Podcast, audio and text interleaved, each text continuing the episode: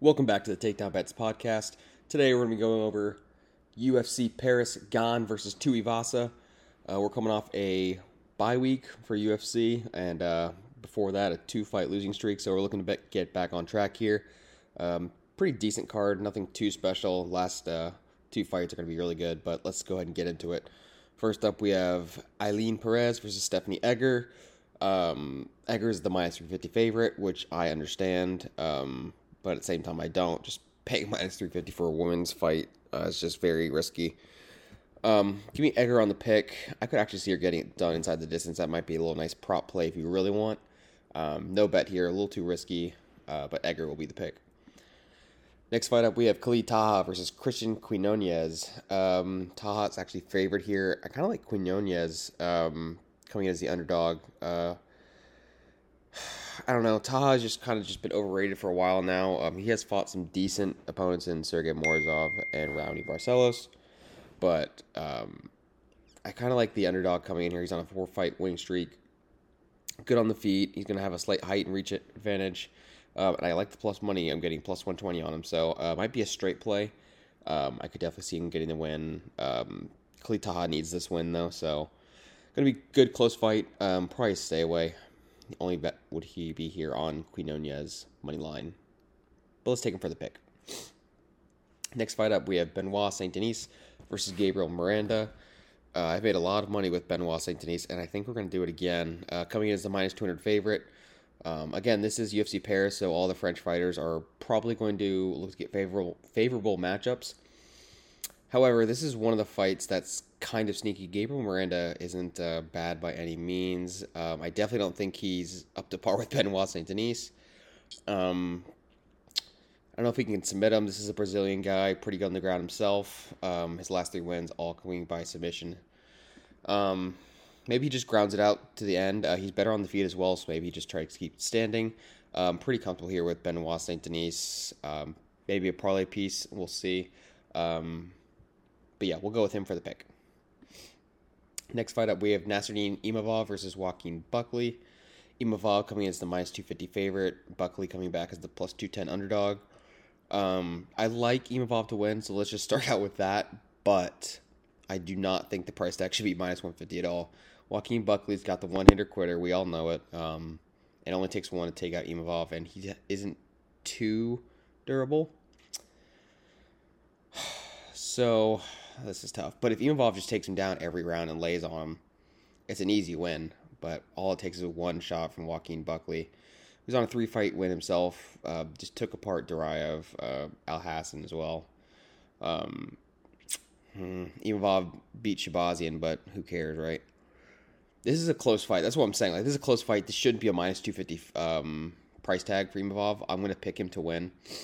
Uh, maybe he does get the submission on Buckley but I think it's just a little too close. I get what the UFC's trying to do here, giving them someone he can definitely win with the right game plan, but um, we've seen fighters just not use their IQ in the last couple fights. It's absolutely butt fucked us. Um, yeah, we're not to get into that. I'm still salty over it. Um, but yeah, let's go with Imavov for the pick. I just don't love the price tag. If we get a better one later on the week, um, we'll snag it. But if Imavov just gets out of control and boosts to minus 400 and you can get plus 300 on Buckley – just do a prop to get Buckley by KO later on the week and get plus 500. Pfft, even if it doesn't happen, the value is just way too good there. So let's go with Imavov for the pick, but no bet so far.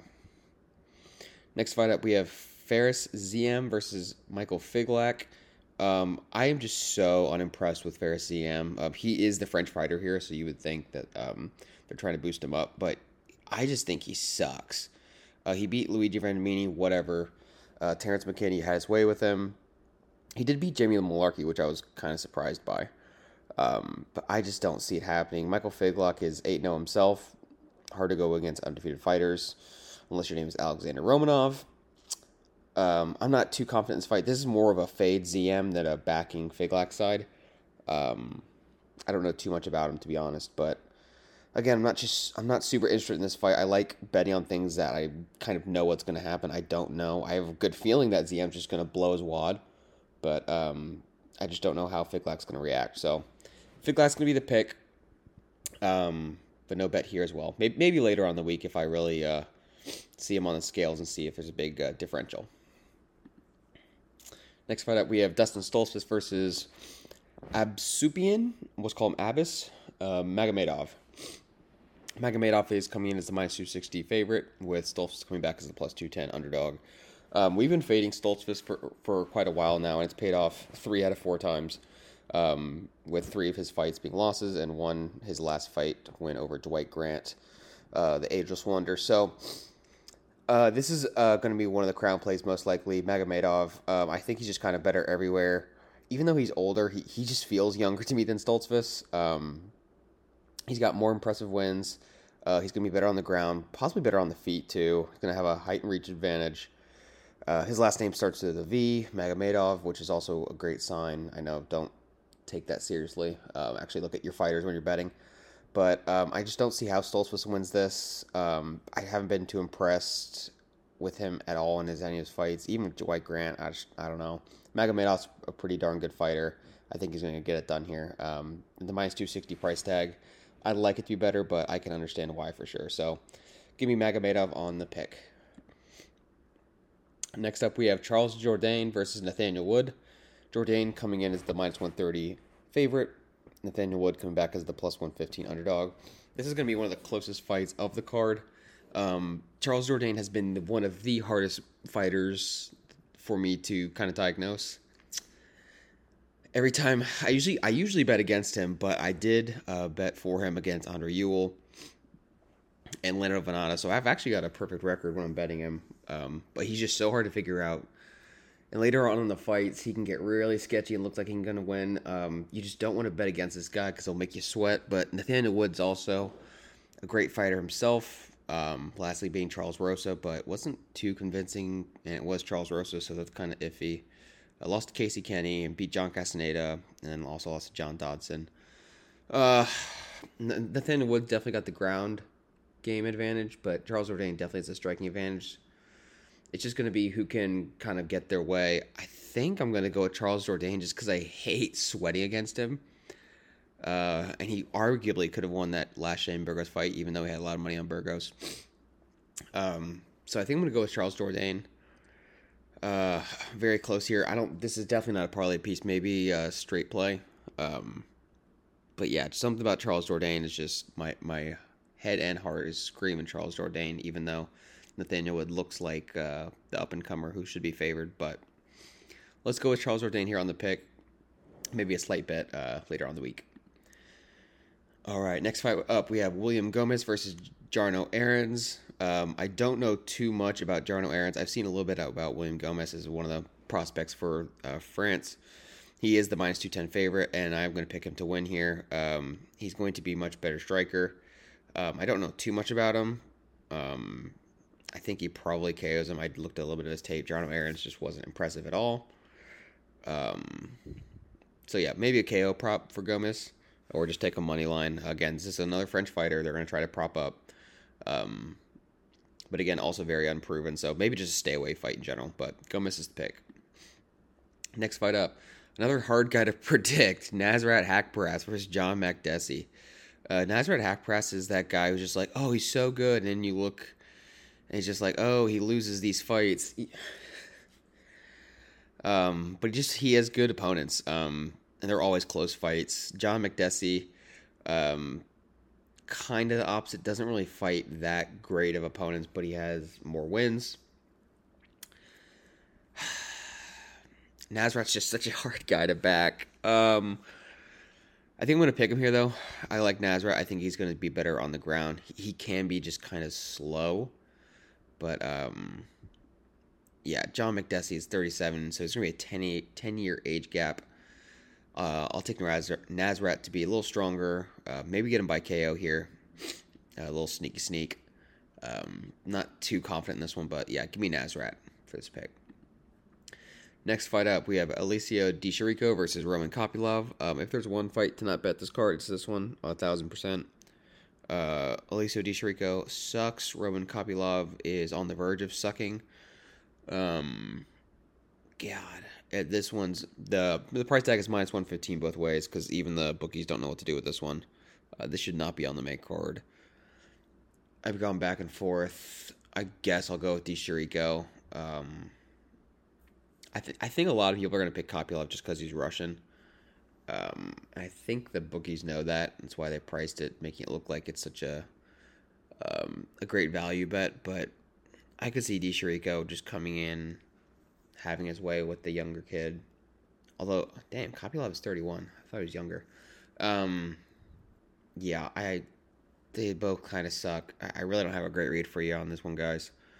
Don't bet this fight. How about that? We'll pick Di Chirico. Fuck it. Don't bet this fight. Here we go.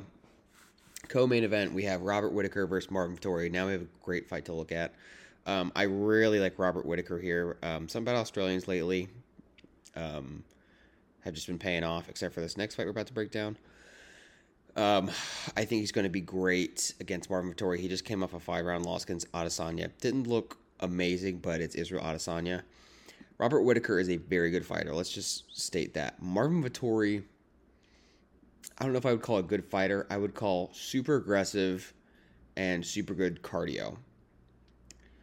So, technically, he's been beating all these lower level guys, just coming forward, a lot of output. Great. I mean, he's a yeah, let's call him a good fighter. He's not a great fighter.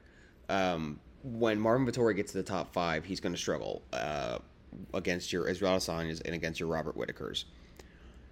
Um, is this a three round fight? Yeah, this should be a three round fight. I think a five round fight would do Vettori a little better, just because he's got great stamina and can keep going.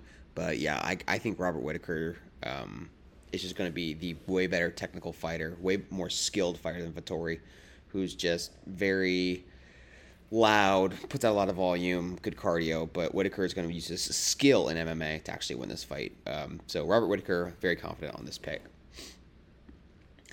And lastly, we have Ciryl Gane versus Tai Tuivasa. I just said the Australians were doing so well, and now we're going to pick against them because Ciryl Gane, again, is just a much better UFC MMA fighter than Tai Tuivasa. I've actually been uh, fading not fading, um, just not a full believer in Tai Tuivasa. And he's proven me wrong. He's on a win streak himself, not fighting the best of opponents. Um, I guess he did beat Augusto Sakai and Derrick Lewis, but Derrick Lewis is falling off a cliff and just has no chin. Um, Ciryl Gane has a chin. Ciryl Gane is going to have a huge height and reach advantage. Ciryl Gane is better at everything. Tai Tuivasa just got power. He's not a good fighter um, per se, like Ciryl Gane is. Um, he went the distance with Francis Ngannou, which no one could do. Um, this is going to be the best lock of the card, and he's a minus 550 favorite. I get it. Um, again, there's always that KO chance that Tai Tuivasa does it. If the KO prop for Tuivasa is like a plus a thousand, fuck it, put a unit on it. Um, but Ciryl Gane is almost assuredly going to win this fight. Um, he's in France. He's better everywhere.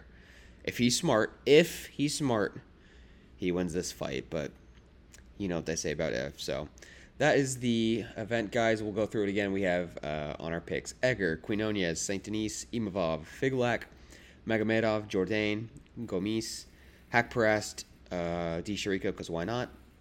Whittaker and Gane.